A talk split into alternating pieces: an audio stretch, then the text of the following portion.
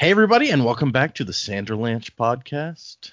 We are covering today Mistborn, The Well of Ascension, chapters 23, 24, and 25, wherein Sazed tells the crew a story, and then we go shopping. I think I skipped what happens in the middle chapter, actually, but it's fine. Clearly, it wasn't as important as the story and the shopping. It's uh, it was Zane. I'm sorry, it was Zane and Vin's conversation. It's not as fun as shopping. Anyway, this is Data, and with me is Joe? Jack. And Jaymee. So let's do it. Hold on to something, everybody. The Sanderlanche is about to begin. Elders, tellers, keepers of the bottom, treasures of the dirt. Russian string, we swivel and sing and dig for the annals of the earth. And we try,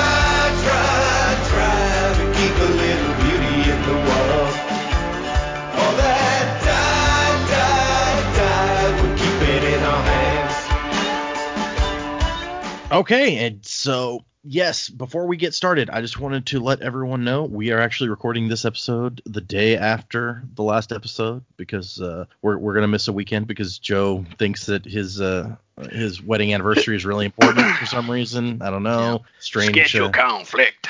But uh, so if anyone sent us something, it may be a while before you actually hear it on the show because we're going to be not recording for just over a week here. Or I guess actually two weeks, kind of, until the next time we'll record. So anyway, just to let everybody know. So having said that, what did you guys think of these three chapters that you read in the past day? I read these first thing this morning when I woke up, so my brain probably wasn't working all the way when I started reading them.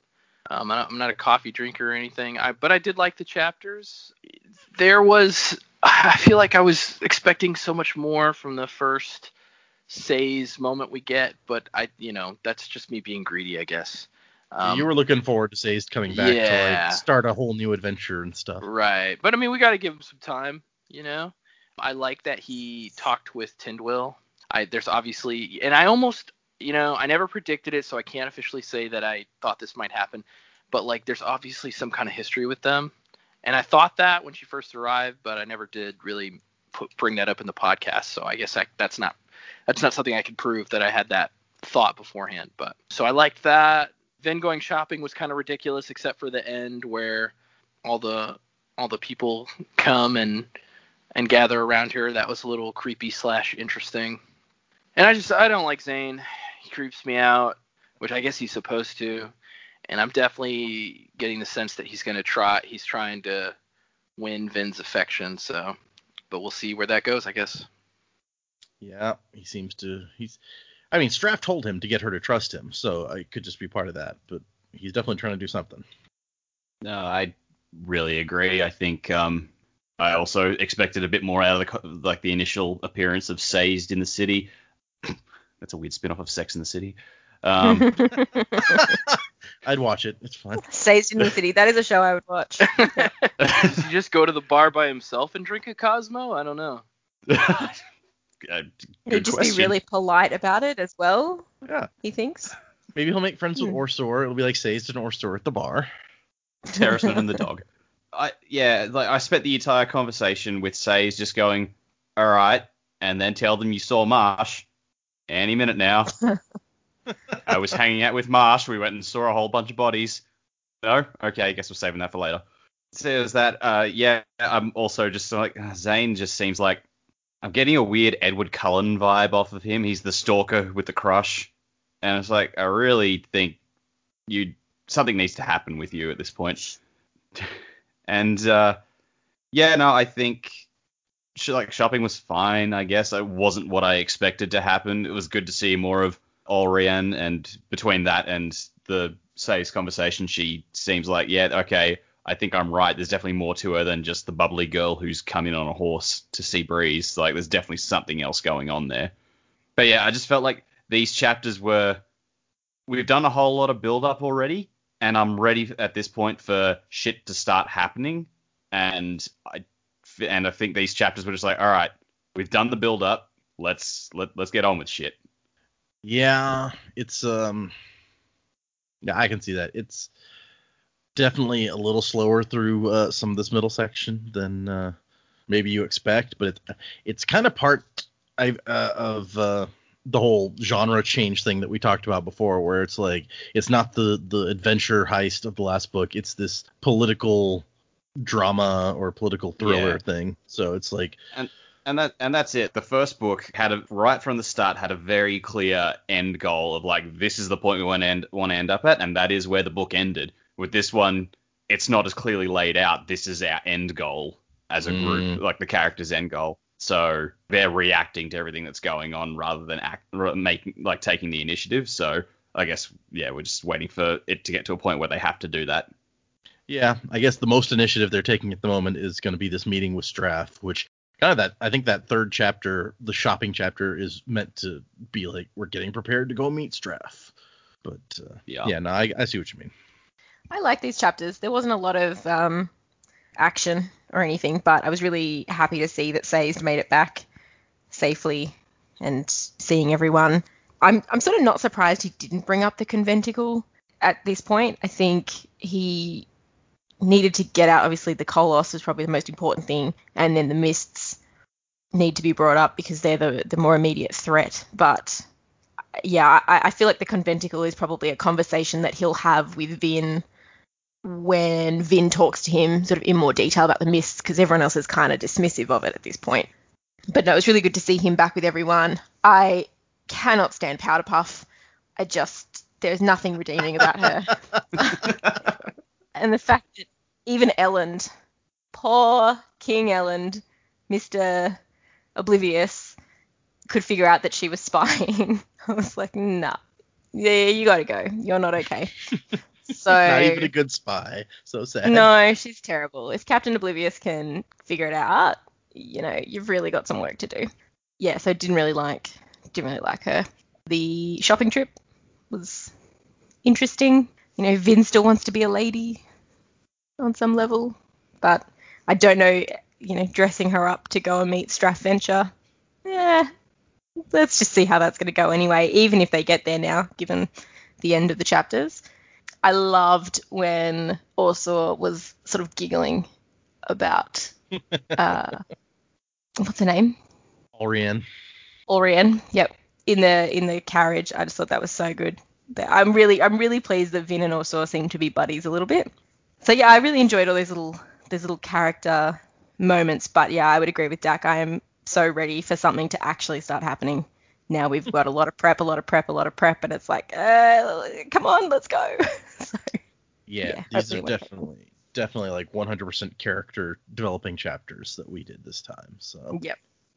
okay, well I guess let's get into these. Uh, the epigraphs this time are pretty much all more of I forgot his name for a second. Kwaan, like just throwing more Alendi fun facts at us. So he's like, the terrorists rejected him, but he came to lead them. Okay, It's like thanks. Kwaan's set Kwaan's setting up his profile on a dating app or something. yeah, These epigraphs, uh, they're they're pretty much chronological, aren't they? Like they're they're in order yeah, pretty much. of how you would read them. Yeah, okay. He's still very much setting the story Yeah. with with Alendi, so Yeah, and I think this these epigraphs where he starts throwing out these facts starts out with uh, like the one before that he actually starts with the facts is where he like he just seemed to fit all of the anticipation stuff so well. So I assume these are supposed to be examples of how he fit their myth so well or whatever. But it just does come off as Mm. like random fun fact, random fun fact. So uh, we start out with the, everybody's in the kitchen and Sazed is telling them about the army of Koloss. And everyone's like, "Oh, well, that's uh, that's bad." And they've gotten Sazed some food because he's done a lot of walking lately and he's hungry. I thought it was very sweet when um he's just like, oh no, I gotta I, I gotta wait, and Elend is like, no, you will eat now. he's like, "You're not anybody's servant," and he's like, "It's not about being servant. It's you know, about being polite." He's like, "Be polite later. Eat now." It's it, it, it is thought that was a, nice. gr- a, gr- a great moment from Elend. It's just like he really does care about people. And he's starting to you know be a little bit commanding at the same time. So it's kind of a double Yeah, uh, Says Sazed apologizes. He's like, I do, I do apologize, but I don't think that Lord Lekal is trustworthy. I know you guys were friends, but he seems kind of unstable. Which, yeah, yeah, he did. And we find out that the Koloss apparently went crazy like within a day of the Lord Ruler's death, e- even though they're far out on the edges of the Empire. So he was doing something to control them in some way. Plot twist: They were the danger the Lord Ruler was warning everyone about when he died. Yeah, I mean, if he's if, if he's been physically controlling them and stopping them from destroying society for a thousand years, then yeah, maybe. Well, I mean, like the obvious I don't question is, all right. So if he was, you know, if he, he was as powerful with his mental allomancy, like as he was with all, all the rest, was he just like sitting in his tower and at a distance he was just constantly soothing their emotions so they didn't lose their shit? Hmm. That's an interesting thought. So maybe if Jastes figured out how to do that, we don't know that he's an Allomancer, but maybe he has somebody that could work. Uh, and so they're they're getting the details on the army from El, or from, from Elend, from Sazed, and they're trying to figure out what uh, what does this mean for us basically. And it's kind of they, they kind of come down in the end after some discussion here on being like, I guess another army just gives us kind of as the small group like more power in this negotiation, especially like an unstable army that the other two armies are going to be scared of. Which I don't know if, how how you guys were expecting them to react when they got the news of the Koloss, but they take it better than I thought they would. Well, they really just take it as a "Ugh, we've got enough shit to deal with right now. We can't worry like we can't worry about the threat that isn't here yet compared to the ones that are. Mm, yeah, that's a good point. Also, I would say, besides Sazed, nobody in this crew has probably seen Koloss or seen what they can do firsthand. So they may just, you know, stories about how awful something is may not be enough to really instill fear in you if you don't actually know what they're capable of, which at this point, we don't really know what they can do as a reader or as the characters, you know. Yeah, I think the main example we're given in this chapter is Breeze says that 500 Koloss took out 2,000 of Set's soldiers when he went to stop this garrison that was out of control. So it's not. Uh, nobody else has seen the creepy trolls with dermatitis, as Dac likes to call them. Am I wrong? no, probably not. And uh, like they end the conversation with like, okay, well, yeah, we're just we'll have to deal with this as it go as we go, and hope this gives us more power in negotiations and such. And then they move on to, anyway, you said you had other news, Sazed, better, hopefully. And he's like, oh, um, well, not really. Better as such. Uh, it turns out that the mists are killing people. And oh, there is an interesting note here because we talked about once the mists and like if they could take out the army or whatever out there and we mentioned like it doesn't go in buildings would it go in tents or something like that and clubs specifically mentions it can't enter buildings or tents so i guess if you're out in the army then you can stay inside your tent and be safe from it Did he say it can't? I thought he said it could, but it evaporates quickly. the quote is and it can't enter buildings club said or tents it evaporates soon after it does so it's kind of contradictory Okay. that it can't but it does it just evaporates really fast Hmm. That whole threshold thing, maybe. Oh, very Dresden Files, yeah. I don't know the tent would have a threshold even in the Dresden Files, but Well, in Dresden it wouldn't, but uh, maybe here, just like by virtue of being a building of some kind. mm, I don't know. Questions for later. yeah. And apparently, we didn't really, I think, realize this in any way when we first met Sazed. He was out there teaching people, and it seemed like he just kind of came across this mist stuff. But he tells us in this chapter that he was out there looking for it. He'd heard these rumors, and he went to where the rumors were from to investigate, and that's how he ended up where he was in the first place. Which definitely puts a whole new light on what he's been up to. And I like the part where uh, they ask for Ham's opinion, and he's like, I don't know. And Breeze is like, some philosopher you are. And Ham's like, I don't, I'm not a philosopher. I just like to think about things. Breeze says, Well, think about this then. These two, they're great. God, I've missed that. And Elend has a sidebar where he's like, Have these guys always been like this? And Dockson's like, Yeah, I think they've gotten worse actually. It's just some fun crew like byplay, and it's funny because like Elend is I guess the new guy in the crew, so he's like, Wow, okay. But uh, they're having trouble believing it. Breeze is just outright like, No, you must be wrong. Mister harmless. They can't be killing people. Vin, on the other hand, is very interested because she's already been investigating weirdness in the mists, right? So, and Say says that it seems to be starting out on the edges of the empire and moving in. So I guess that's why we haven't seen anything in Luthadel yet. We'd been talk we talked about before how it was like the incidents like seemed to be bad in one place and you, nobody ever heard of them in another place, and I guess this is sort of an explanation to that. It's like all the borders, like all all the edges and moving inwards. Like, is it circling the entire empire, or Mm. is it coming from like sort of I don't know one side of it and just moving inwards from there? This is, I mean, we know that Sazed was only in one direction, so he can only know for sure about one direction. One direction. No, sorry. Uh, You don't know you're beautiful. But he says the reports are concentrated in the outer dominances, which I guess implies that he's heard reports from some of the other outer dominances. Right. And Breeze is just unwilling to hear it. He's like, no, the Terrisman must have his facts wrong. Mist doesn't kill people. And Sazed is not confrontative because he's never confrontative. He's just like, you know, well, I'll have to do more research. You, you know, I, I can only tell you what I'm doing. He's like, Miss doesn't kill people. People kill people. so Sazed is gonna, you know, ford up here and start doing his research and hope that he doesn't get murdered by an army before he's done. So it's all good. He also keeps calling Breeze by his real name, and Breeze is not happy. No, Breeze is a little bit grumpy about that. and uh, we, we talked about that in the last book because he gave us the little secret in the annotations that Breeze is a real nobleman and not a half breed. Although Allrianne tells us in the third chapter here that it's like, oh yeah, Breezy is half Scot. He told me about it. But there's actually another similar thing in the annotations for this chapter that's like, yeah, Breeze doesn't like people knowing his real name because it leads back to this fact that he's really a nobleman, and if some of these skaa thieves found out, then he they would not like him. Which is fair. I feel like these are the only people who are his real friends, and like if he loses them, he might have no one. And Breeze already has some unlikable qualities to him, so you don't want to push it further. No. And then Allrianne shows up to the party and says, "Hey, I heard voices. Is there a party?" And when- when Breeze calls her, it's like, you know, uh, this is you know a state discussion. She's like, "Well, the other girl is here. Why didn't you invite me?" Oh my gosh. Jaymee's The other girl, there? eh? Oh, Yeah. yeah. oh, I d- that didn't even occur to me, but that's great. Good old Jackson has given us something to remember for a long time. Yep. Good old Jeremy. He's a great guy.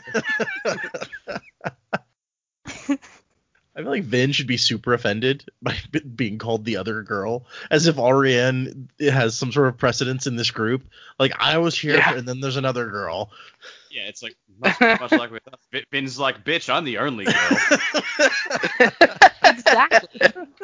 Exactly. you have not put in the hours to be considered part of the group yet, Allrianne. I'm Other sorry. girl.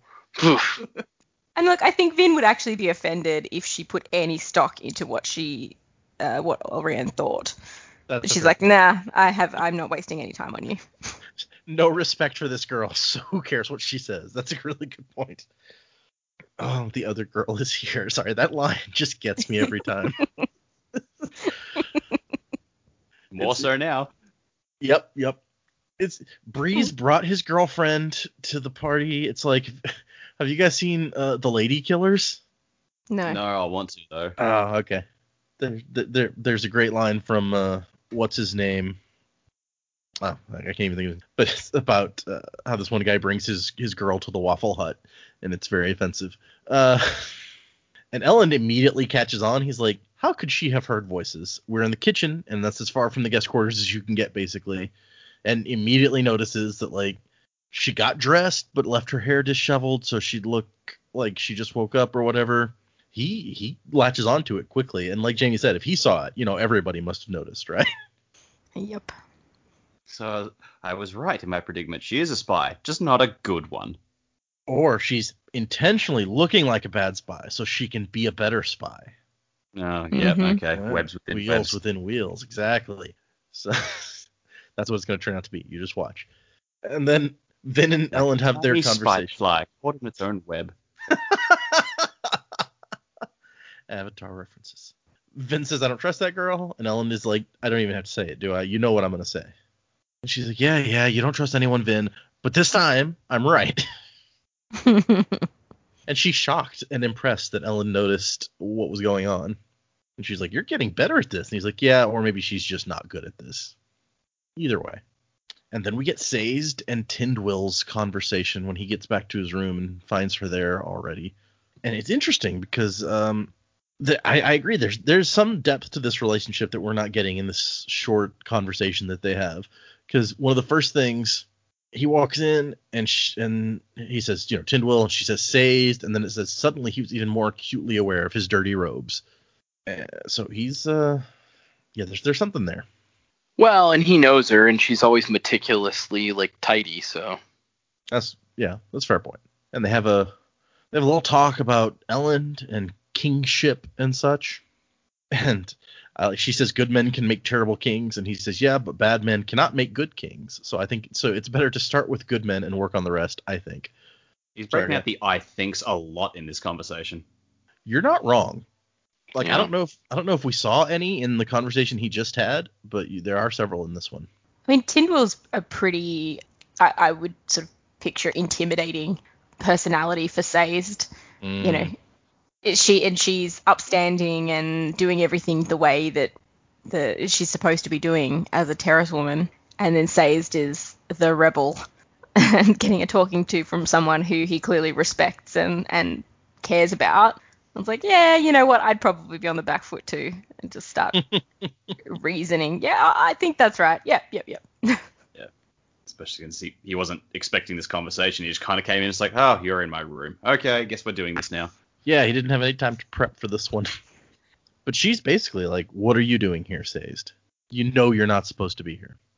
And he's like, "You know, I have I have stuff I have to do. The South will get along without me." And she's like, "Oh yeah, well, who's going to teach them irrigation so they can make enough food to survive the cold months? Who's going to teach them laws and show them the faiths and beliefs that they've lost and on and on?" Nothing like a good guilt trip. right? And she kind she thinks he's here, I guess because of Elend and the crew, because she says, "I'll take care of your king for you. You must go." And he's like, "That's not why I'm here. It's not about that." And it turns out she already knows at least a little bit of what he's looking for because she's like, "You're still looking for this phantom connection of yours, this foolishness with the mists." So apparently, he maybe he told like the other Terrismen about it before he even started investigating, and they were like, "No, no, no." We don't. That's that's dumb. Go do what we told you to do. Yeah, I guess it's it just sounds like in between this book and the last one, like he he must have been back to Terris and there must have been a conclave or something, and he's just like, yeah, I've heard all this shit, and it's like we don't care. Yep. Something happened. He told somebody something, and nobody put any stock in it. And she thinks that he's imagining it. She's like, "Look, you spent ten years trying to do this thing, and now that you are down to having to do regular work, you can't you can't take it. You want to be important again, or whatever." And Sazed, once again, he's not he's not arguing exactly. He's like, "Yeah, maybe. I mean, if you're right, then I'll have to go and ask forgiveness. I should probably do that anyway. I think." And that seems to bug bug her even more. She's like, I just don't, I don't get you. You should be like one of our top people because you're so. She says you're, you're so calm and humble and careful and respectful and wise. Why are you the one who's the troublemaker? And he's like, I just I got to do what I think is right. Because wisdom means knowing when to say no to the authorities. Mm. I, I was I was expecting something like that, like some proverb out of him, and instead he's like, well, you know what? The last time I had a foolish errand, we toppled the empire. Boom, roasted. He does kind of throw that in her face. Yeah, he really does have the high ground in this conversation because it's like, look, the Synod may call me a rebel, you may call me that, you may think that I'm not doing what I should be doing, but the last time I decided to go, I toppled the first empire. I helped topple the first, the final empire, and brought our civilization back into like, you know, normalcy. So say what you want, but I I got results. Mic drop. Yeah. And he's she and she can't say anything to that. And he notes he's like, yeah, well, nobody can really say anything to that. Everyone told Sazed he was wrong, but then he got it done what they what they've wanted for a thousand years. So they're like, they don't want to admit that they were wrong, but they can't exactly like give him shit because he succeeded. So they kind of just have to shut up and look annoyed. You know, he's really the Alexander Hamilton of their of their society, right? Like everybody kind of finds him annoying. He's a know-it-all, but he gets his he gets the job done. Maybe he'll get shot He's in a Harry duel. Dresden. I don't know. He's Yeah, gonna get shot true. in a duel. Who's he gonna duel? Uh, somebody in the synod. I don't know. Okay. Well, she mentioned she threw a couple of names out there, like, like all right, we've got names. They'll probably be important later. She does throw. She says Yeah. it makes sense when young fireheads like Venzon and Rindle buck the Synod's advice. So maybe those guys will show up. Or girls. I guess they the could be Statler girls. and Waldorf. Not, Rosencrantz and Guildenstern. not, I, I want to picture two Terrismen sitting in the balcony making fun of everyone. That's uh, Whoa! yeah, it's like the the synod are making decrees. It's like we must teach people this. Oh, good idea. Maybe we could teach them how to go to sleep for a long time because that's what your advice will do. Go. Oh! Somebody sent me on I think it was Instagram like a link to a picture that was like how Sazed looks to everyone in our story and how he looks to other Terrismen and it's like you know he's this wise well put together guy to the people in the story and then to other Terrismen he's this crazy party animal and a wild man. I gotta share that picture with y'all when I find it. It was real funny. But again, it's just like God. If this guy is the rebel, what the hell is like their most conservative guy look like? He's his ass is like that guy's ass is probably welded to his chair. yeah. maybe Exactly. Tindwyl is the most conservative Yeah, I don't know about that. I don't know. He did say like I mean, Sazed did think at one point, it's like, man, she looks calm and collected, but she has been through a lot. I'm like, all right, file that detail away for later. That'll be Mhm. important. She's seen some shit. Yeah, you gotta imagine that uh, we're gonna find out more about that at some point, right? She's, I mean, at this point in the book, she seems like you know the new main character that we've been introduced to for this book. She's getting a lot of screen time or page time. I don't know, whatever. And she ends just being like, "I don't get you, Sazed. You should be a leader, not our greatest rebel and dissident. Dissident. Everyone wants to look up to you, but they can't. Must you defy every order that you are given?"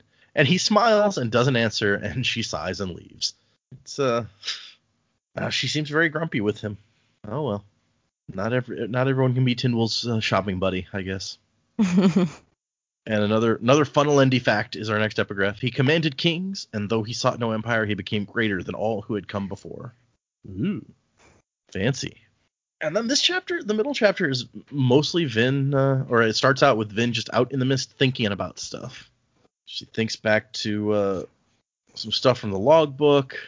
She she mentions that she got somebody else, uh, one of Elend's seekers, to burn bronze and see if he could feel the same thing that she feels coming from the north, like this thumping that Alendi describes in the logbook as well.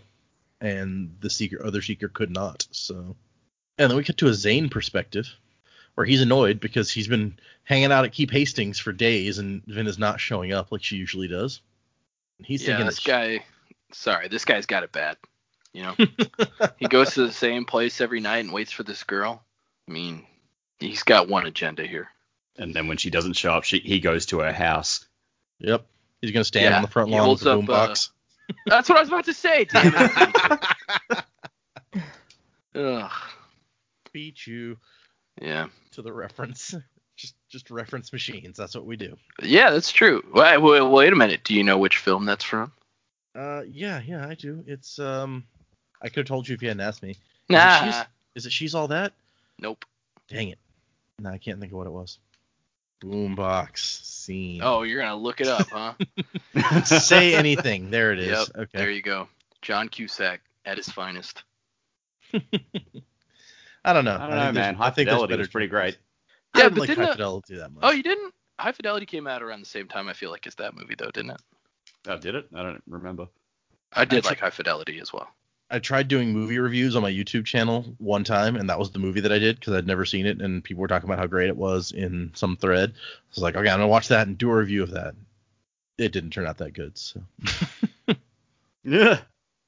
sorry, now you got me looking at John Cusack's uh, IMDb to see what all he's been in. This Yeah, he went like a weird. He went down a weird horror trip for a while. Uh, we've come He's- to the John Cusack segment of the podcast. This Yep. podcast not sponsored by John Cusack, but it could be. Reach out, Yeah. John, uh, and we can pimp you out. he was in Hot Tub Time Machine. See, there's there's a movie. I've forgotten about that one. That wasn't Com- bad as far as com- comedies go. It, it was it was okay. Con Air. Yeah, there you go. That's John Cusack at his best. Con Air. More like con shit. I knew you were going there. He's got a message on it. Somebody dropped him out of a plane with a message written on him, like in Con Air. Oh gosh. But Steve Buscemi's amazing in that movie. Anyway, we've we've drifted so far. Like Affleck was the like bomb Ellen's- in Phantoms, yo. it's, uh, it's like like Elend said in the last chapter. It's like, are we going on more tangents than normal? he did say that. I, I I missed that part. I love that line. He's like, does it seem like we're going on more tangents? Uh, I like how he, yeah, he, it, it's not something you normally see in a book that somebody's aware. Like, I feel like we're digressing a lot here. So Zane thinks that Vin of Vin that she could be it, the thing that finally lets me resist, that convinces me to just leave. So he wants to leave Straff, which who could blame him? Quite honestly, Straff is horrifyingly horrible, but he can't do it because Straff's his daddy, and he can't uh, leave unless he's got someone else he can rely on. Yeah. I, I imagine Straff has bought himself a world's uh, worst dad mug. like he bought it for himself. For 'cause himself, He likes, yeah. 'cause he likes being an awful father. I got this for me because my children are a bunch of messes. and And I his like- advisor is just like, Straff, you shouldn't be proud of that. that's what you say. I'll be whatever I want to do. I like when when Zane shows up and finds Vin, he doesn't even pretend to not be like. He's like, "Hey, I've been waiting for you, and you, you didn't come. It's, you're you're seeming a little needy guy. Let's just come on." Well, it's like Joe said. It's like literally the thing to get him away from his abusive, horrible father is someone else that he can put his dependency on. This guy's friggin' toxic. Yeah, that's not a that's not a relationship you want to. You It's don't like- want to step into that is Straff not- shoes. No. And it's like, yeah, it's like, oh, I found someone else I can just put all of my hopes and dreams on. I can run away from my evil dad. And she's just like, get away from me, you creep. I'm not your ticket, grand ticket out of here. It's just, yeah, it just I seems don't like a, know, Zach. That's what we want her to say. I don't think that's what she's saying. At least not yet. Well, to be fair, he's not Yeah. putting that on her yet. He's not revealing. He he's the more Edward Cullen, and he's not you know putting all of his personal stuff out there just yet. Yeah, true. It's yeah, it's just very disconcerting. It's like, man, the more I learn about you, the more I'm like, it's like, ugh, yeah, man, we've we've we've passed peak Yeden here into pathetic. he did say he was insane, so you know That's not a get out of jail free card. it's funny because that's the way that he thinks about it too. He's like when he's thinking about how he wants to leave Straff, he's like part of him wanted to just put that down to his insanity that he couldn't do this, but he knew that was a weak excuse. So he sees it the same way you do. It's all. Oh God, I agree with him. Ugh. as long as you don't start hearing God's voice, you're fine. Oh, Jaymee like came up with it. Like she, we were just talking about the book in the lead up uh, this week, and she was saying it's like maybe like the voice of God is just someone Straff has hired to follow. um, I'd forgot about follow that, him around, yeah. just whispers like, "This is the voice of God. Kill people." That would be amazing, actually. I love this idea. Yeah. Somebody's just It's like trailing a- him at all times. it's like a why he midget feels better that he's with Vin. hired to just follow him around and hide in like trash cans and stuff. And he has to tell everyone else in the army to like eh, eh, pretend you don't hear this voice when Zane walks up and you hear somebody whisper, "Kill him." it's like the ultimate dad prank. It's like, yeah, this will make me a good Yeah. dad. Zane finally Zane finally figures it out and his dad just jumps out and goes, Prank superstar Oh, that might be a way to try and drive Vin closer to Zane, because like he starts whispering the voice. Like the army hasn't told Vin not to pretend to hear it, so like she's just like, "What was that voice?" And Zane's like, "You hear it too." Oh god, that'd be amazing. But what Zane is doing is actually doing in this chapter, whether or not there's a, a someone hiding in a trash can nearby, is he's once again trying to drop little things in Vin's ear about they're using you, Elend especially. She's trying to explain like, no, she protects him because that's what she wants to do, and he's like, oh, but you maybe he's not giving you orders, but you restrain yourself from doing things because of what he wants. So he's just controlling you. And he uses like he's like when you were younger and you were growing up on the streets, didn't you wish you had power? and now that you do, you're not using it because somebody else is telling you not to. And I like she has a very good point where she's like, I'd like to think that I've learned some things since I was a child and I'm a different person now. And he's like, No, no, the child's instincts, those are the ones you want to go with. Those are the best ones. Red flag. Yeah, no. Yeah. Yeah, my instinct to eat cookies for dinner has not served me well into adulthood, I can tell you that. Speak for yourself. Cookies all day, every day.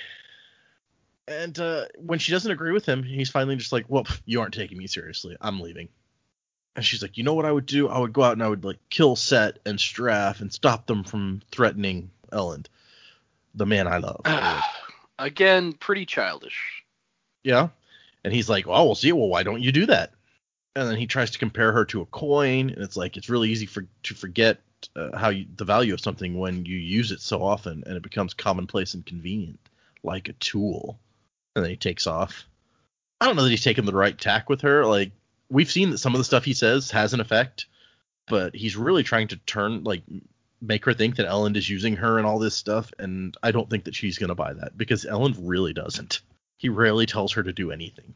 Yeah, I mean, I sort of had a worry that maybe he would try, like he would be able to sway her away from Elend, especially with how Tindwyl is, you know, putting changes into Elend, and Vin's not Mm. sure she likes it. But after Yeah. this conversation, I'm just like, God damn, man, you really aren't good at this. and I'm glad because I don't want I don't want Vin to turn away from Elend, especially for someone like you. But Jesus, I I think he doesn't know relationships very well, and not definitely not theirs as well as he pretends that he does. And maybe that's the thing. Maybe maybe No. maybe he's like really immature because of the the the way that he's been raised by Straff and kept down all this time, and he's never really grown up, and that's why he's like, yeah, oh no, children's instincts, and basically Star Lord in Guardians 2. He's like, well, of course I have issues. That's my fucking father. yeah, no, that fits. so so what, what you're saying is we're gonna get to the end of the book, and Zane's gonna be like, dance off, bro, you and me right now. Look, that that would be interesting. Zane and Elend in a breakdancing competition at the end of the book. My that's my Yep. prediction. I don't think we've seen Elend dance yet, have we? Maybe he's actually really skilled. Well, Yeah, they and make I- a point in the next chapter. Vin never danced with him. He Yep. always wiggled out of it. Mm, He was hiding some some smooth moves. possibly. He was saving it for when they get married. You know, he wanted to surprise her. I learned to dance for the Nice. reception. I had Tindwyl teach me. Or Sazed. That'd be a more awkward situation. Elend and Sazed dancing privately in one of the rooms. Well, given their conversations, he probably might be more comfortable with Sazed than with Tindwyl, because Tindwyl's kind of a bitch to him. She explains why, and again, justified, but Sazed, Yep. you know, he's a nicer guy to him. It's true. Yeah. Gosh, we sh- we certainly don't need more slash fiction. so I I think that the one good thing about the epigraphs in these three chapters is this next one answers a question that we talked about just yesterday about whether Alendi could have some descendants out there still. Maybe Vin was a descendant, but this one says he fathered no children, yet all the land became his progeny. So no, it doesn't sound like he did.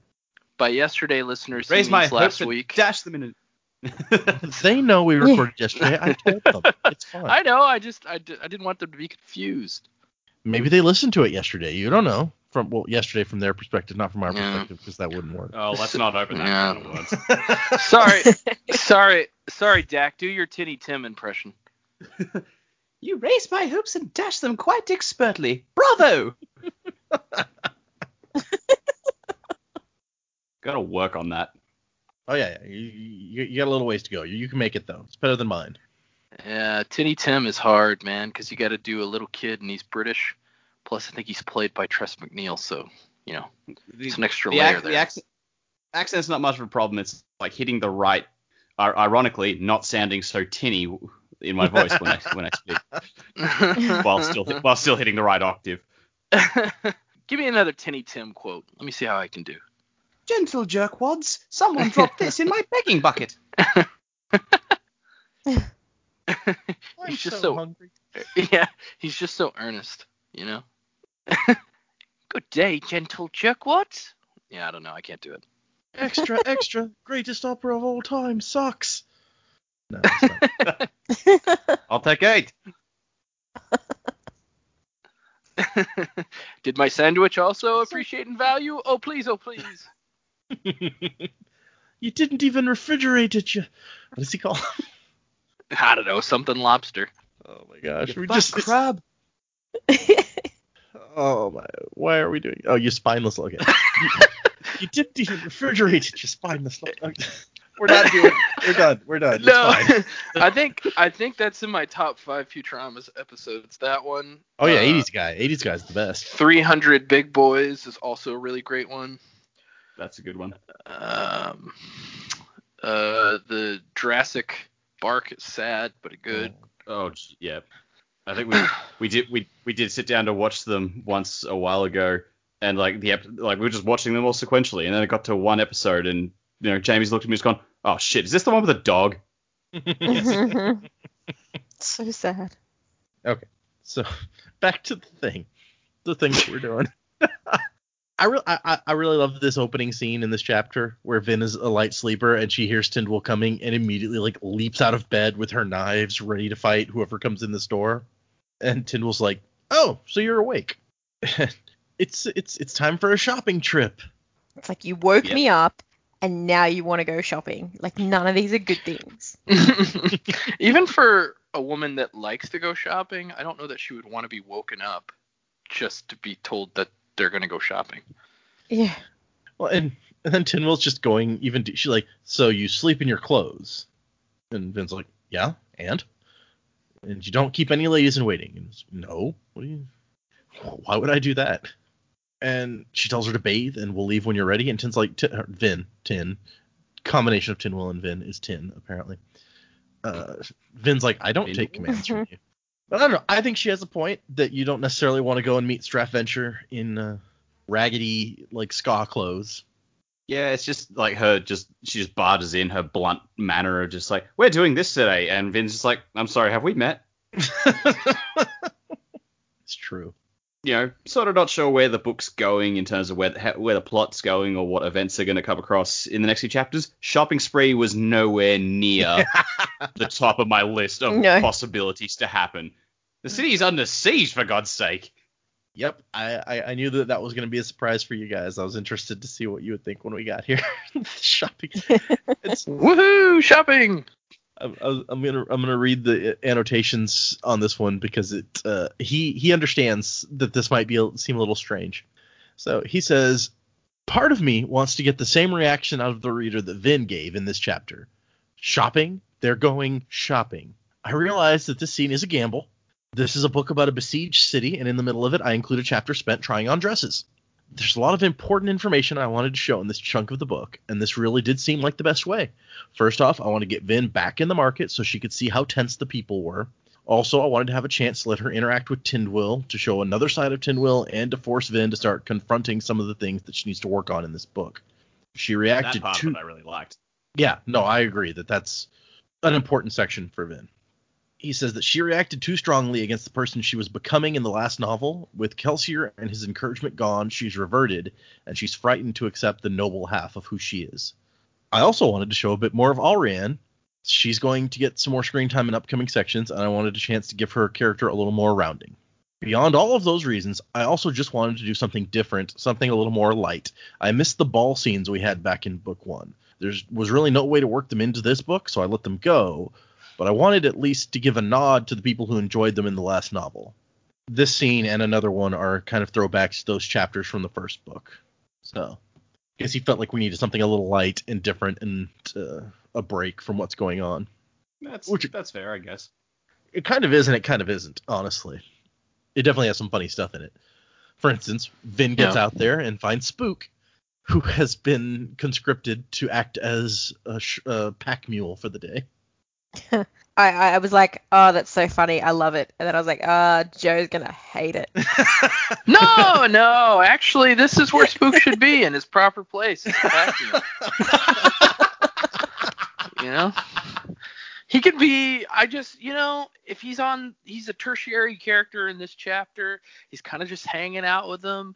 He's hitting on Aurion. I think that's that's the kind of role that's suited for his character. not, not somebody given anything important to do. Got it. Exactly. Yeah. Like, th- presumably they have servants in the palace to do that. Not gonna need the soldier boy. Right. And I want to take this. I want to take a moment here to say, listeners, before you email in, okay, you need to understand that like 75% of what I say about Spook is just for for for laughs and giggles and ridiculousness. I don't actually hate anybody. Plus, these are fictional characters. Who gives a damn if I hate one? I mean, really. But anyway, you know, Spook's fine, just not my cup of tea. The, the spook stuff on this show is a lot like the volcanoes. It's just a joke that has gained traction and now comes up just about every episode. Even Yep. when there is Yeah. no spook or volcanoes. Right. there haven't been volcanoes And I'm- mentioned in a while. So Right. And I mean, there's not a thick book in sight in this in this uh, chapter, these chapters, but doesn't stop me from thinking thick books are funny. Yeah. Sometimes, sometimes there are jokes that carry through all the episodes. Sometimes there's not. We were listening to the episode where OreSeur got the dog body, and we were making jokes about how Zane would think like that was my dog. Like oh yeah, funny joke. Didn't make it to any other episodes. In that episode, I was like, I want Yeah. this to be a recurring joke where like it, Zane thinks that's his dog that she's got. it never came back. He's like, I thought you'd come to keep hasting and bring my dog so I could see my dog. it's like we're divorced and she got the dog in the divorce. I hate it. completely random side note that you just reminded me of. Um, it's my fault. We're taking a tangent, but I saw some some post on Reddit today where this lady posts on Facebook that she got her divorce papers in the mail, and there was a sticky note on it from her lawyer that says. There's a note from the judge in here. He found it really strange that all you wanted was the toaster and not any money. And then she she comments, "Someday I'm going to write a book about how much I love this toaster." It was just the strangest, most like the weirdest thing I've ever heard. I have so many I- questions. right? I want to know. I want this I mean, book I, now. I really, I really like my toaster too. But I mean, come on, I can't just buy a new toaster. Was there a picture of the toaster? No, there's that was all the information that there was, and I'm like, I want more. Oh more. come on! I, I want more information about this toaster. Maybe her ex is just really broke, so she she wasn't gonna get any money out of it anyway. But okay, sorry. Just come, that was the most random tangent all day, but still.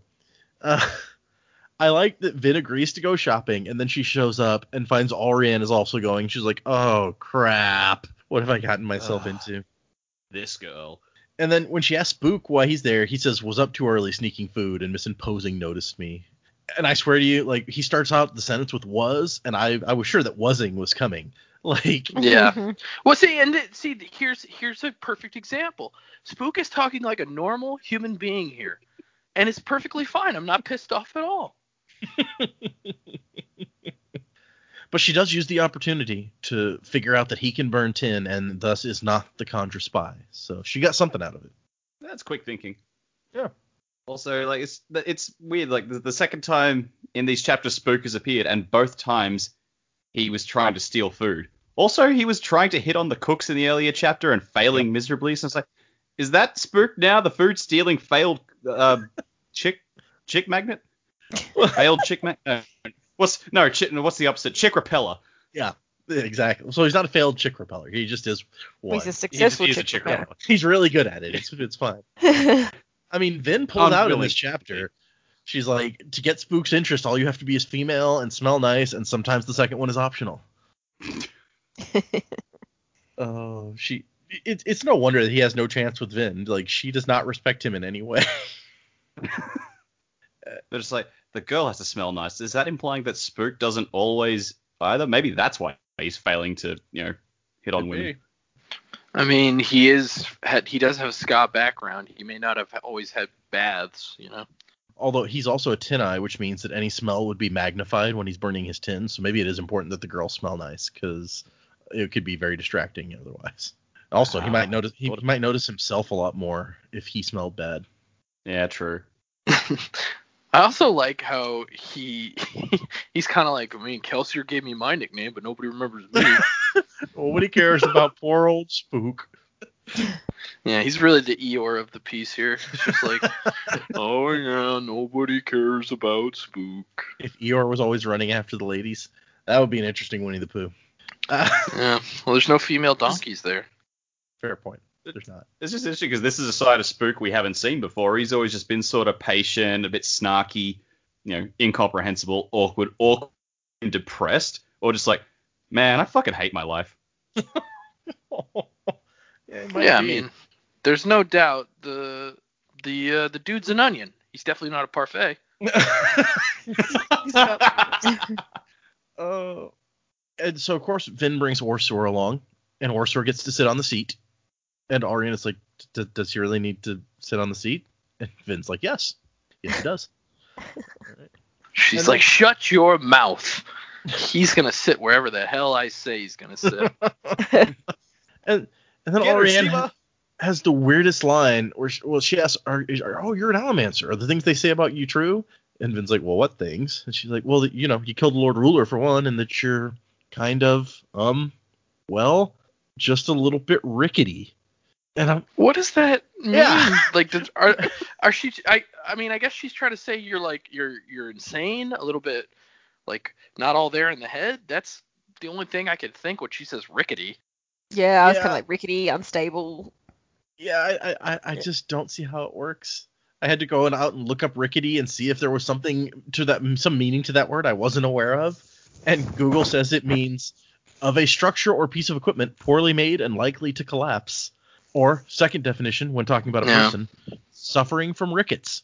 So she's got rickets. No, I, I mean, I think I think it is like It's gonna make she's, dancing hard. she's trying to Yeah, it use that word for uh for what for the fact that she's a little unstable. But then my question is, wh- where are these rumors coming from? How do people know that she's that she's unstable, or if and when, or whatever? that's a fair point. Maybe she's perceived to be unstable because she won't talk to anybody. Yeah. And she killed Shan Elariel real quick. I don't think anyone probably remembers that, and it got eclipsed by her killing the Lord Ruler not long after. But it's also a case of where's Ashweather getting his information from? All right, Straff was in Luthadel and has people in his army who presumably were also in Luthadel, so they knew what was going on. Like, who's Mhm. Ashweather got that's inside the city, aside from his weird pink mist daughter? It's true. I mean, he had Sazed with him for, or not Sazed, I'm sorry, Breeze with him for a while. So maybe Breeze is spreading rumors about, oh, you don't want to mess with this Mistborn. She's something. Yeah, he's he's real drunk on wine. He's like, she's the most crazy person I've ever met. She tied her chest hair onto sea turtles and rode them to shore. He's, no, he's sitting around there with wires like, you know how many times this girl came back to the safe house in nothing but an undershirt? Heaps, man. Bleeding everywhere. But Al- Allrianne decides that she can't really be rickety and dangerous because she's going shopping. Well, Sure. doesn't that just bring out the best in everybody? You're going shopping. That's your aces in my book. Apparently. Hmm. And especially in the scene later, she strikes me as like the star, the star uh, fucker. Like you know, she's just like, oh man, I'm gonna hitch my wagon to this person. Like when she goes out Yeah. with with Vin to see all the people, she's like, this girl's famous. I'm getting in on this. oh, I see what you're saying. Yeah. Yep. Okay, I can see that. She tells Vin that she's the strangest noblewoman I've ever met. Did you grow up far from court? And Vin's like, uh, I'm a skaa? And I love Allrianne's reaction to I'm a skaa. She's like, oh, you poor thing. And that's where we get the OreSeur chuckle. so happy. It's like, is, it's like, is, is your is your dog laughing at me? he does that. it's, it's, it's just a thing. It's fine. We call Yeah. it Bad chuckles dog. for fun. he's really he's really good at sniffing out dumb women. You know. Oh, it just makes him laugh. Oh. oh. It's like Breezy is, ha- is skaa too, or half skaa. He told me. Good thing he didn't tell Father. Father's never been very nice to skaa. She Shocking. does, she doesn't seem to have anything against skaa, or even like really think less of them from the way she's acting. So that's one thing in her favor. It's just like she's like, oh, you poor thing. Let's go get you a nice dress. There is that, but she's also come into the capital where I guess it's publicly known that the skaa and the nobles are living alongside each other. So if she came in just like, man, fuck the skaa, that's probably not going to go over so well. That's true. Do you think that based on what we've seen of her, she has that much self awareness though? All right, touche. Instant concession there. and uh, they get to the store and Spook instantly like hops down and is trailing Alrianne, and that's where we get Vin's comment. Like, it honestly, it's a little bit catty that she's like, he the noblewoman had gotten Spook's attention, but it wasn't hard to get Spook's attention. You had to oh, I'm sorry. It you had to have breasts and smell nice. And the second was sometimes optional. I misquoted that earlier. So is he into large dudes too? Well, it depends if they smell nice. And Vin is just like, I, I have a lot of trouble feeling sorry for her that she was tragically taken from her dresses, Tindwyl. Um, and Tindwyl's like, hey, hey, let's let's be a little bit less judgy, okay? Which on one level that's fair, uh, and on another level I'm like, I also don't feel sorry for Allrianne at all. So she, Bree, just thinking back when Breeze is like, yep, we're gonna have to hire a new pastry chef or order them brought in because she's got to think about pastries. I'm like, I don't feel bad for you. She's either like the best spy around because no one's actually going to give any credit to her, or she's just so floofy. Like, ah, Good word. I yeah, like the horrible, the horror, the horror. I've been kept from my dresses and pastries. Get some perspective. she's like uh, she's like Alias from Alias, you know. She's Jennifer Garner. That's how good she is. Oh, okay, that's how good she is. I was like, Jennifer Garner wasn't floofy, but I guess she kind of, she sometimes did play like the ditzy thing, so I get okay. But uh, it leads to the Tindwyl and Vin conversation where Tindwyl's like, I'm gonna get to the bottom of this. It's like, hey, your friends say that you used to like dresses and things. I guess they must have been wrong, huh? And Vin's like, no. And she's like, you know, that's it's not me. I can't pretend that it's me. And she's like, well, why not? and we kind of, we kind of get to the bottom here where, where she asks why won't you marry the king and she's like he deserves someone better someone who can be like a queen not a bodyguard he shouldn't have asked me he can't marry me and we find out the day that he asked her to marry him is the day that she stopped wearing dresses it's it's kind of th- this relationship is it's kind of sad the way that she's seeing herself here but it's it's well, I think we I think we know that self-esteem has kind of always been her biggest uh, Yeah. biggest hurdle. you're not wrong. And she she claims that he fell in love with what I was pretending to be when I was like Valette. And Tin was like, oh, so he just you know immediately left when you stopped pretending to be that then, right? She's like, oh well, I mean no, but she says that Alrianne has uh, maybe eager and a bit too outspoken, but she seems to know how to recognize what is good in a person. I don't know where she's getting that honestly, but okay, if you say so. Maybe they've had conversations we're not privy to. Right. Just the fact that, yeah, like Vin came down and found uh, Tindwyl and, and Orion together and getting ready to go out gave me think, wait, do you guys have a relationship already? This seems Mm. a bit, yeah. Yeah, that did ring some alarm bells to me. You're not wrong. That's pretty quick. And Tindwyl says that she wants to help Vin become whoever she is. And why why look at only one side of yourself when your Elend sees so much more? And she even calls out Breeze, and like he seems like a cynical, mocking guy, and then he looks at Allrianne, and you can tell uh, he softens and one wonders how much of his harsh unconcern is an act, which we just found out last last week, if you prefer, that uh, the same thing basically. So she's a little uh, Tindwyl is a little perceptive, it seems like. Shock, shocking no one probably. And then we get the interaction with the dressmaker, where Vin's trying on dresses, and he's like, "Oh my gosh, you're like, I've never seen anyone so graceful." And then he finds out a minute later that uh, who she is. When some the Tindwyl says, "Yeah, Lady Vin is gonna need this," and he's like, "What? I'm, I'm sorry, who? What?" And then when he realizes that he has the woman who killed the Lord Ruler in his shop, he's like, "I'm sorry, I didn't. I, I wasn't trying to offend you. Uh, please don't kill me." She's like, I'm fine. It's cool, man. Be cool. It's like, I wasn't gonna kill you much. It's all good. and There's like this this section is like where I really like I actually thought, all right, you know what, Tindwyl, you're all right. like just like the fact that yeah, she asked like Vin asked why are you're being so nice to me when you're always so harsh to Elend, and she explains, well, you know, Elend was always pampered. He needs a little harsh truth. I think you've had enough in your life. And I was like, oh, that's wow, that's that's a big call. And then as they're going through the dresses, like Tindwyl is just dictating all the things the dress needs, which are things that are important to Vin, like being able to move easily, being able to move quietly. And it's like, wow, you really picked up on all the things Vin Vin needs in her clothing for her Mistborn clothing, and are, are applying it to the dresses, which she doesn't have anymore. That's actually, yeah. This this section, it's like, all right, Tindwyl, you're okay. yeah, Yeah. It's, it's clearly not her first rodeo. You know, she's thinking about this Mistborn lady and her needs. I mean, for all we know, she could have been a steward, I guess, stewardess to a Mistborn before. Yeah, we we still don't know anything about her past yet, really, other than she studied biographies. And that's when people start showing up outside and like looking in through the windows to see what's going on. And that and here Spooks, why do you get to be so popular? And Vin says, I killed their god. And Spook's like, Well, I helped too. I even got my nickname from Kelsier, but nobody cares about poor little Spook.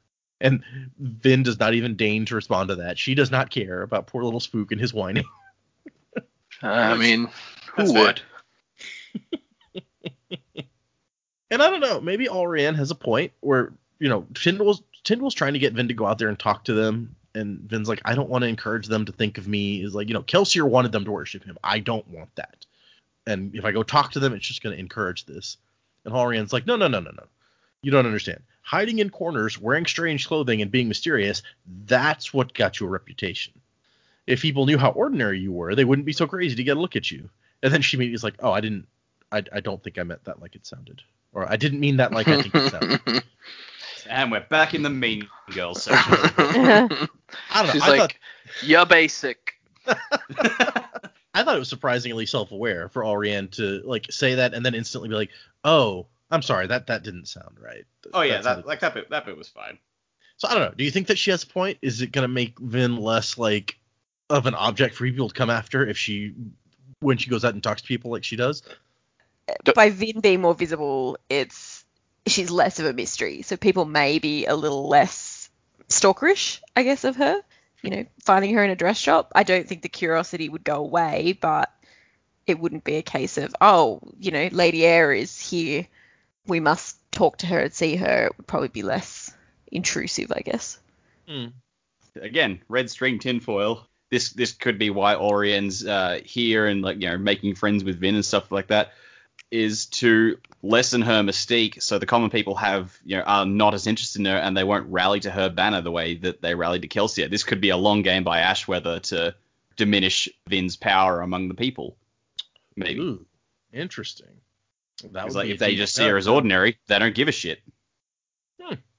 That I mean, that would be some deep planning. That's like some 3D chess on his part. If he's like, we're gonna get this done, but it's totally possible. We still don't know. We haven't met Cett. We don't know anything about him and how like uh, what kind of guy he is. So Yeah. except that he apparently didn't appreciate Breeze, according to his daughter. And Vin says, I don't want people to worship me. I just want to be left alone. And Tindwyl's like, Yeah, that ship has sailed. Uh, you killed the Lord Ruler. You were trained by the Survivor, and you're the king's consort. And Vin's like, I'm not his consort. We're just. I have no idea how to finish this sentence, so I'm going to stop talking now. That was. We don't like labels. Yeah, yeah, see? and Allrianne goes with Vin and doesn't really do anything. I'm not even sure why she went. She's like, you can, you know, fight them off if this gets messy, right? And that's kind of the last we hear from her. Yeah. she wants to be famous, man. I'm telling you. Photo up. yeah, there you go. Associated with fame. She did the whole grab the arm, and Vin's like, "How do I get out of this?" bad touching, bad touching. Bad touch. and so Vin Vin tries to, you know, s- make everybody not so scared. I mean, she she uses a little bit of soothing, and she's like, "Hey, everything's gonna be all right. The armies are trying to intimidate us. We're, it, the king's not gonna let them. The king and I are gonna go meet with him and try to get Straff to be our ally." And someone's like, "The king's gonna surrender. I heard it. He's gonna trade the city for his life." And people start uh, talking shit about Elend, basically. Like he's not a soldier. He he won't fight for us Whoa. and uh, things get a little heated and she screams at everyone to stop and kind of pushes on the metal in the crowd and she's like no. No one gets to say anything bad about the king. I'm not going to stand for it. And she kind of shames them by being like this is all the stuff that he does for you. Yeah, she's doing the work that uh, she's laying some groundwork for him when he finally is like out and about with the people. yeah he kind of needs to be seen some i think. It's clear that uh, i mean he, she's been Tindwyl's been training him but it still doesn't seem like the people have had a chance to see him and get any new impressions of him. Maybe she doesn't trust him to not embarrass himself yet. And uh, when she's done it kind of sort of worked. People seemed a little better. And she tells Tindwyl she's like she feels like she lied that there's no way they can do what she said they were going to do. And Tindwyl's like well then run. And Vin's like I didn't mean it like that. And Tindwyl has the best line where she's like, "Well, make a decision then. either give up on the city or believe in it. Honestly, the pair of you. She's just like, this is well, you know, And say they're teenagers. yeah. Well, I mean, I think Elend was 20 or 21 in the last book, so he's Yeah, but you yeah. know, Shit, Tindwyl's just thinking, man, Sazed owes me big time for these two. it's probably true. It's like, oh, geez, young people. And Then there is an attack on the walls, as if to immediately contradict what she's just told all these people. And everyone rushes up there. Elend's like, you know, archers shoot people. Vin shows up and starts fighting people, and it turns out that it was just kind of a, you know. a feint. But uh, boy, did this army bumble around like a bunch of idiots. Yep. Yeah. Clubs explains. He's like, oh, it's common in warfare, quick skirmish to see how your enemy responds, to test their defenses, basically. And Elend's like, a test. My guess is we did not do very well. And Clubs is like, uh, far worse than we should have, actually. Maybe this will scare the lads into paying better attention during drills. Oh, jeez. They're, this is just to let us know that they're not ready. And it's like, Clubs is like, when did you get optimistic? And then the look on his face is immediately just like, oh, did I just say that? Yeah, it's uh, it's kind of a down note to end this chapter on. And Elend's like, "This is Straff trying to let me know. You know, we're about to go meet him, but before we get there, he wants to say, I can take the city anytime. Remember that." So yeah, Yeah, well, as Dante says, that's what life is, a series of down notes. okay. See, first I was thinking Dante's Inferno, and I was like, that seems like a weird thing for to come out of Dante's Inferno. And then I thought maybe he means Dante from Devil May Cry, and uh, that's also a weird thing to come from there. Uh, It, it took me a while to make it man. to Clerks. I'm sorry. Devil May Cry was your second option? I mean, come on. That's fair, actually. Yeah. Oh yeah, that's where that's where we, we end these three chapters. Is uh, Straff Venture letting us know he can take the city whenever he wants, and we find out our soldiers aren't prepared, and uh, everything is kind of sad and bad. So, any last thoughts on these before we get into the predicaments section this week? My thoughts are I'm ready for some action. I'm with Dac. Let's get to it. Mm, what he said. what he said. okay, then let's uh let's move into predicaments. I think uh, Joe has gone first the last two or three times, so I'm gonna have I'm gonna let uh let's have Dac go first this time. What do you have? Not really a lot. The only, uh, yeah, only prediction I can really make based off what we've seen in these chapters is the meeting with Straff is not going to go well. Uh, if I if I want to go full tinfoil, I think you know she like Vin has this fancy new dress she can move in. It has pockets and shit, so she's going to be in good stead. I wonder if she'll bring OreSeur along for the ride when they have this meeting. It's like this is my girlfriend, this is her dog, and Straff just like, "D- do I pat the dog? And Vin is like, please don't. Uh, and uh, yeah, so I Sorry, on feel that- like uh, on that deck. If Yeah. OreSeur goes, does Straff still have his kandra? And can they recognize each other? Oh, that's a good point. Maybe she shouldn't Hmm. bring the dog. Hmm. Well, if, if my theory is correct, then that is his kandra. So, That's true. If if Joe's True. correct. True. Yeah. We've we've talked about before whether or not kandra can recognize each other, and I feel like that's a question that maybe Vin should have asked when she's asked trying to figure out how to find this guy. It's like, oh, well, could you spot him maybe? But So that um, might be a question that's just like a I don't have to answer that. yeah, maybe not. And yeah, no, I I get the feeling that whatever goes wrong, Vin's gonna get out of Straff's camp.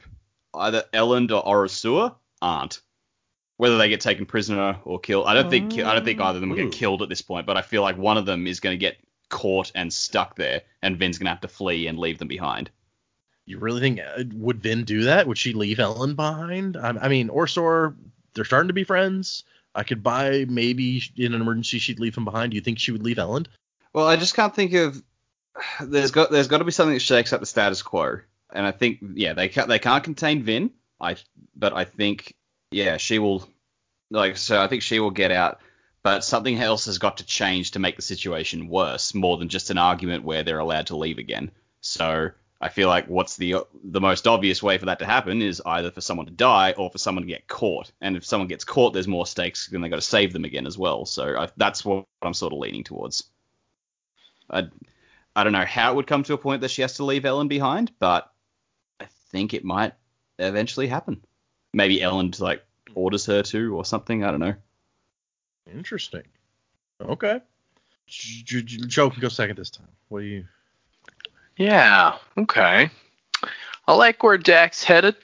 I predict Allrianne may not be a spy, but she's got more going on than maybe we're aware of. I don't know that she's really on Cett's side, but I think maybe she has her own agenda here, and I'm interested to know where that might be going. She almost strikes me as like similar to the spy in the last book that we found out about, the informant that uh, that was going around the balls, being like the gossip or whatever. She's I get it. I get a similar kind of Oh, vibe yeah, from yeah. her. So yeah, I get a similar kind of vibe from her. I'm thinking maybe sh- along those lines s- somehow. You know, she's got her own agenda for getting information. Because obviously Elend and Vin are not wrong. She was snooping down there, probably heard a lot of what they were saying, and then just kind of came out when it was convenient for her to do so. So there's more to her than I think we're seeing just now, which I think we've all kind of had that feeling. And man, like I said, I I hope like if after, maybe after this meeting with Straff, like you know, maybe we'll get like a Game of Thrones type thing where the mist monsters come and just like totally mess up all of these armies, and then they're like, oh, well, this is the much bigger threat. We now gotta go. We gotta go do something about this right now. So I'm hoping that's where this is all heading. Okay, fair enough. You you want to break the the the siege story that we've got so far and get to the quote unquote real story. Yeah, let's GTFO of Luthadel, you know. Fair enough. Okay, Jaymee, what uh, what are you thinking? Um, so I'm thinking that I still, yeah, I don't trust Allrianne at all. I sort of agree with Joe. If she's not a spy, she's definitely got something else going on. But yeah, I yeah really don't trust her at all. I thought it was interesting that Zane spoke about the coins again and not understanding the like the va- the true value of the coins, specifically with what we spoke about in the last episode. You know, maybe I didn't even Yeah, make yeah. that connection. That's interesting. yeah, so I, I don't know. That was I don't know whether that was just fresh in my mind, so it stood out to me, or I don't know. I still think there's something going on there. I think Dac definitely uh, hit that on the head in the last episode. I think that uh, Tindwyl will be the one who's going to piece together the some of the information about Alendi because she's got such that their history with all the kings. So I think some of what we maybe don't know about Cett or yeah, Alendi and the, the kings that he commanded back in the day. I think we're going to learn a bit more information from Tindwyl yet. Hmm. Um, what else have I got? I'm really interested that Vin can hear the pulsing, and like Alendi mentioned, being able to hear the pulsing from the mountains as well. I think it's a bit obvious to sort of jump to, okay, well, Vin is the hero of ages at this point, but it really makes me think if, if Vin's got that ability to pierce the copper clouds and can hear that and feel that, why was Alendi able to do that as well? What happened there? I think that's something I really want to know a bit more about. And the prophecy, we really need to start hearing that, how it was written, I think. We've, we've got Alendi, like you said earlier, in the epigraphs talking about all these things that it seems to line up with with what he was thinking about the prophecy. And I've got a couple of ideas on who could fit those things, but I think we'll Ooh. we'll sort of figure out a bit more as more of that's revealed. But I've probably got three or four people at the moment I'm considering. You want to share? Um, No, not yet. I feel like Vin is probably an obvious an obvious one to fit some of those things um, Yeah. in a roundabout way, but yeah, I don't know if that's just too obvious. But um, there's a couple of other people that we've already met that I think might fit it, but I will hold those a bit closer to my chest for now. Okay. Fair enough. Uh, all right then. Uh, let's. We, we obviously don't have any new emails since yesterday or any other comments or anything, so we won't waste time doing that. I will. Can't talk. Let's touch on for next time for our next record. We are reading chapters 26, 27, and 28, which actually takes us through the end of part two and the first and gets into the first chapter of part three of this book. Mm. So, so you know, at the end of parts, something big usually happens, right? Maybe we're gonna see something. I hope this is the most anticlimactic part ending of a part ever. Oh, you know that's why I said that, right? Because it was Right. gonna be like there's Exactly. nothing, absolutely nothing is gonna happen, and you're gonna be like, Yeah. oh, I was wanting action, and they had they had, they had a nice dinner with Straff, and everybody got along, and uh, yeah. The end of the part is like- like, Vin put on her dress and felt really good about herself. The end. End, end of the part is all the Koloss fell off a cliff and died. Allrianne was dis- disappointed in her dress and returned it. oh. Yes, it'll be a couple of weeks for us before we record that. So, uh, Wait, I got another one. Spook got Spook Okay. got shot down. who? What did Oh, they shot shoot? What down did they from shoot where? him with? Yeah. Yeah. no, as, no, as in he was trying to pick up another woman and she said no. Oh. okay. I believe that. Okay, Shot down Jack, by the ladies. about Yeah, definitely war, believe that. right, yeah, You need to okay, sorry. My bad. Yeah.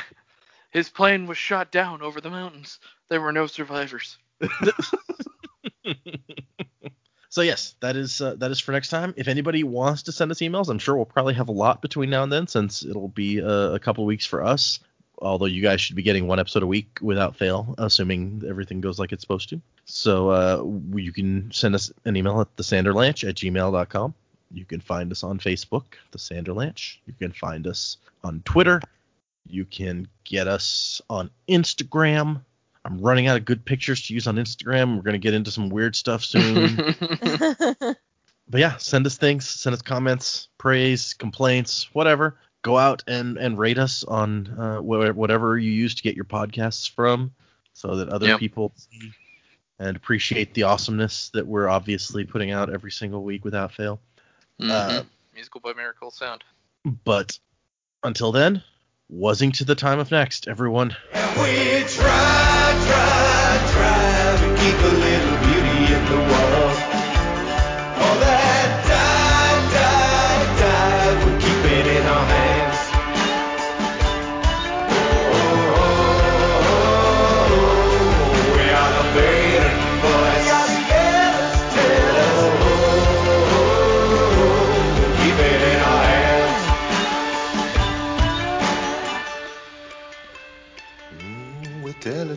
The. Ooh, we never let it fade.